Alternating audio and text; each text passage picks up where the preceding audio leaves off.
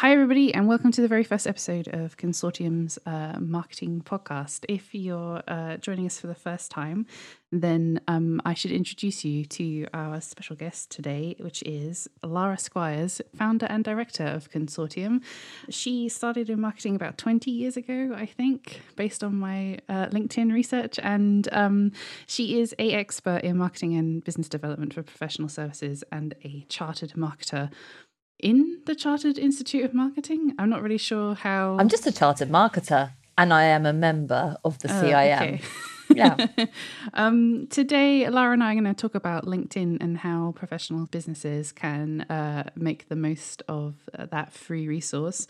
Um, so, Lara, do you have any immediate thoughts, any immediate tips that jump to mind when you're thinking about... Opening pearls of wisdom. Um, Yeah, So, yeah. one of the things um, that's come up quite a lot recently with a few clients is around do we need to pay for LinkedIn? Um, it's something that always comes up on the training when I'm delivering it. And the simple answer is no. Uh, most of the time, there are some caveats. Uh, most of the time, Yep. you don't need paid for LinkedIn.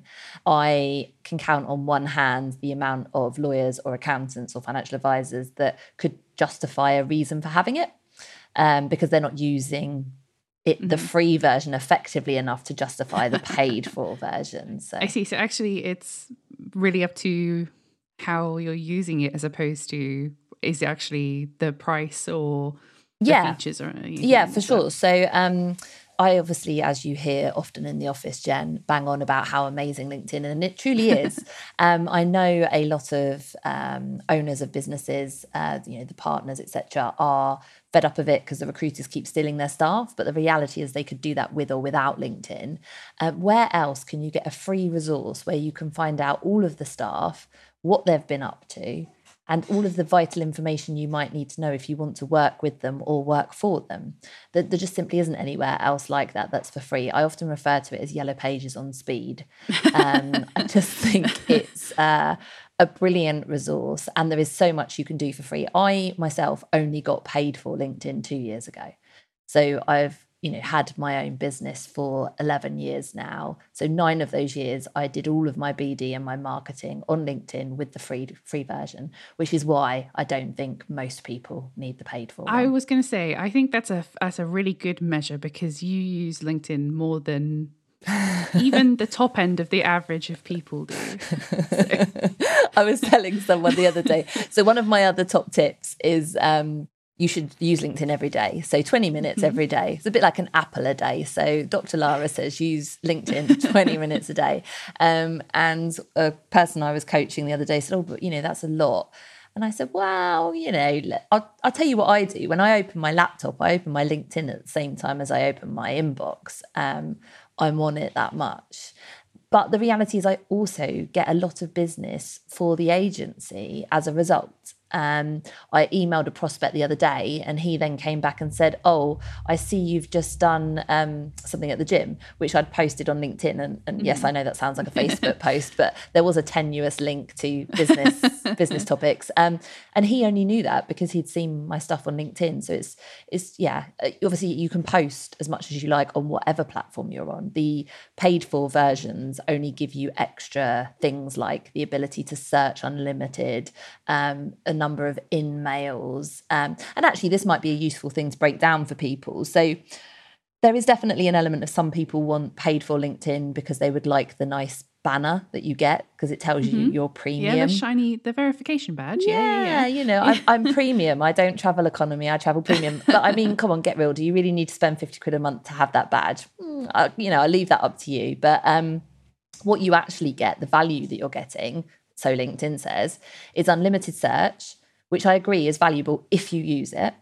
Um, and 15 in mails. Um, for those of you that don't know what in mails are, it's the ability to message somebody on LinkedIn that you're not already connected to, and it will go into their inbox.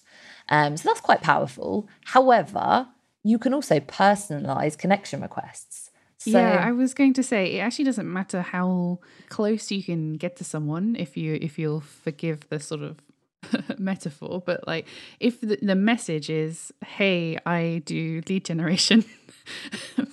Let's have a chat. When are you free for a call?" Then it doesn't matter how you get that to them. No. Really, if it's a cold call. Yeah, I suppose the only thing is that the message is going to their inbox. So, Yeah. al- although, and this is going to lead on to another thing that I wish people would update on LinkedIn, if um, their contact email is their personal email, then it's going to their personal inbox and not their work email. So, just another um, housekeeping tip for those LinkedIn users out there. Please, please, please, please, please make sure that the email that you have visible to your public, that you're connected to, is your work one. Yeah, and I think that that I mean, obviously that makes sense if, in terms of like making sure that you're seeing um, any sort of business leads you're getting, but also for your own mental health. Yeah. having a little bit of distance and also your own security, like maybe your personal private inbox where all of your like PayPal receipts or whatever goes, is not where you want your uh, LinkedIn connections to Yeah. see as a way to contact you. There's a brilliant example here of why you need to do this. Um, and I know there's the argument that some people are on LinkedIn looking for new jobs and they don't want recruiters coming into their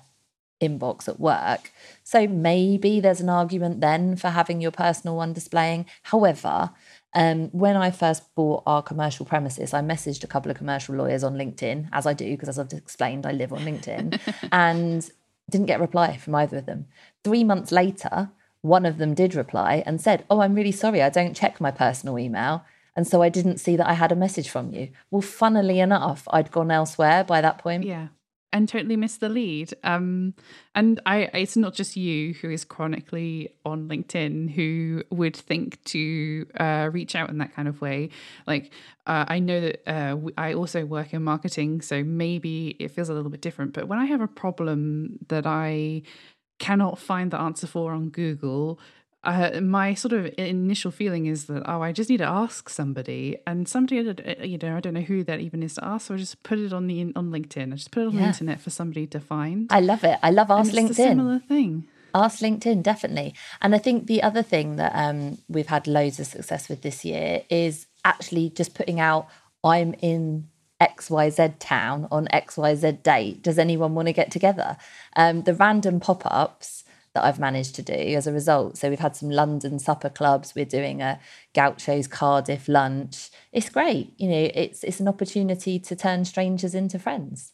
It's really funny to me because uh, back in the day when uh, Twitter was, uh, or what is now X, when Twitter was starting to get uh, sort of popular enough that it was starting to appear on BBC News, for example, one of the things that journalists kept saying about it is like, oh, well, if you're in an unfamiliar city, you can tweet, hey, where's good for lunch? Or hey, does anybody want to come and hang out with me in this unfamiliar city? And the other thought of doing that on Twitter is insane to me. That sounds so dangerous. But on LinkedIn, It feels it's like safe, doesn't it? It It's actually weird. genuinely feels like it's a it's a great uh, it's of benefit Hmm. because the you have slightly more control over the the crowd that you're hanging out with. Uh, Like everybody is A professional. yeah, and also sort of working towards similar goals to you, moving in same circles. So. I mean, I'm not going to say there's no crazies on LinkedIn. no, absolutely Um, not. Everywhere, all people. Uh, there's always a percentage of people. I'm just very fortunate. I personally haven't come across them. So, um, Yes. yeah, And blessed. I mean, if you still have to follow, you know, your your traditional safety rules um, about online behavior Yeah. and, and crossing into real life, but um, particularly when uh, the people that you're talking to are sort of working towards similar goals to you, it's easier to fill a, a table in a restaurant, for example. Yeah, for sure. And I think um, one other thing to kind of touch on, because I'm aware we're trying to be short and snappy with our amazing podcast that we're going to give people value in, um, but is the personal versus professional approach, which is something also over the last few years has been talked about a lot. Uh, obviously, I re- referenced my gym post earlier. Um, however, that is currently sitting at nearly three and a half thousand views with 63 comments. So, yeah, the numbers don't works. lie. it works. yeah. And I think it's about making sure that if you're going to per, uh, post something that has a personal link, that you can link it to business. The real value, though, and the reason I don't think people should only be posting business related stuff is that people buy people. Um, and I love my cri- ice cream analogy, so I am going to use it. Um, You know, you go to the ice cream shop, who orders ordinary, boring vanilla? You know, you could have salted caramel and vanilla, or maybe sea salt vanilla, or Cornish clotted cream vanilla, but you're not going to go for your regular bog standard vanilla ice cream. So you need to be whatever flavour ice cream you are, whether that's chocolate, raspberry ripple. I'm, I'm really feeling like having some ice cream now. um, whatever ice cream you are, put it out there and know you're not going to be everybody's cup of tea. Oh, I saw a meme the other day saying, I'm not everybody's cup of tea, I'm a glass of champagne. I quite liked that one. Um, but it's exactly that. Work with the people who get you um, yeah. and not the ones that don't. I think also a big part of it is that like it's not how it used to be where you can have a very rigid line between your work life and your home life um, or anything that you're doing outside of work because what you do for work is often a like a core part of how you identify yourself you know um, if you're a lawyer for example then you've spent a very long portion of your life training and studying um, to understand the law and to be able to deliver a service to your clients. So, why would you not identify as that both on and off the job?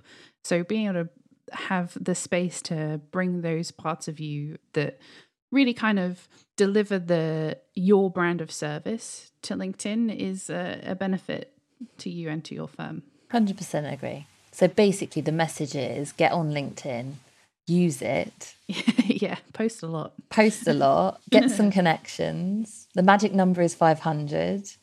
If you want to know, obviously, more about any of the LinkedIn, we have the LinkedIn training as a downloadable training course we have our amazing downloadable guide. You know, if we can help you um, get more active on LinkedIn, if you've never heard of your social selling index, send me a message. I'll tell you more about it and how you find out what yours is. Um, before we end, I actually have one question I wanted to ask you that mm. I thought might be very interesting. Um, if you could only choose one thing for LinkedIn for businesses, would you want a company page that's really amazing, posts every day, has high engagement with its followers and its staff, or a employee body that is really active on LinkedIn all the way up and down across the whole Good question. organization? Um, there's not really an answer to that question, not or, or right answer as such to that question, Jen. So I suppose the benefits of the company page is that the company owns it. The downside of the company page is that it's a company and not a person, and therefore you'll never have a relationship with it. The pros of having an engaged workforce using LinkedIn is the power that that would bring. So, let's say you had 10 staff with a thousand connections each, that's 10,000 connections. A company page is very unlikely, unless you're a very big business, to have that number of followers.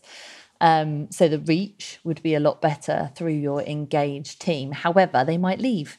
Um, and if those team leave, you lose all of that value. Um, so really, you want both. yeah, but that wasn't the question. so I think I would say, I would still say it's the people um, because ultimately people buy people. So I think I would be I do. I mean, I'm just thinking. Yesterday, I did actually go and look at a business, and they didn't have any posts on their company page, and I was like, "Oh, that's a bit strange." So then I went and looked at the founders of the business, and they didn't have any recommendations on their own pages, and I was then like, "Oh, that's really not great." So I suppose my go-to place was the company page to start mm-hmm. with to check for like case studies, testimonials. So yeah. I think if you already know of the business and you're checking them out for credibility, you probably start off with the company page, but mm-hmm. then you look at the individuals. I mean, it's it's always going to be complex, right? That's a really yeah. hard question to answer because, like, what are your objectives? What are you trying to achieve? And then we can go out from there. But um, I just felt like I should make you choose. yeah, well, I'm going to choose the people. I'm going to choose okay. the people. Well, everybody, thank you very much for listening, and I hope you found this useful. It's of our very first episode, so things will probably change in the next couple. um, if you have enjoyed this and you would like to learn more about LinkedIn, you can do so on our website. We have uh, downloadable training. You can even book an hour of Lara's time if you'd like. Um, you can download our LinkedIn guide as well at uh, consortiumbiz.co.uk forward slash subscribe dash to dash our dash newsletter. that is the long link. That Jen. is a very long link, and I am going to change it, I promise. if you um, have any comments or if you have any questions, uh, then you should email me. I'm at podcast at consortiumbiz.co.uk. Um, and similarly, if you would like to be a guest on our podcast, then email me as well, and I will see if we can fit you in. Thank you very much for joining me, Lara, taking time out of your insanely busy schedule. Um, and thank you, uh, everybody, for listening. We will see you in the next one. Thank you, Jen. Goodbye.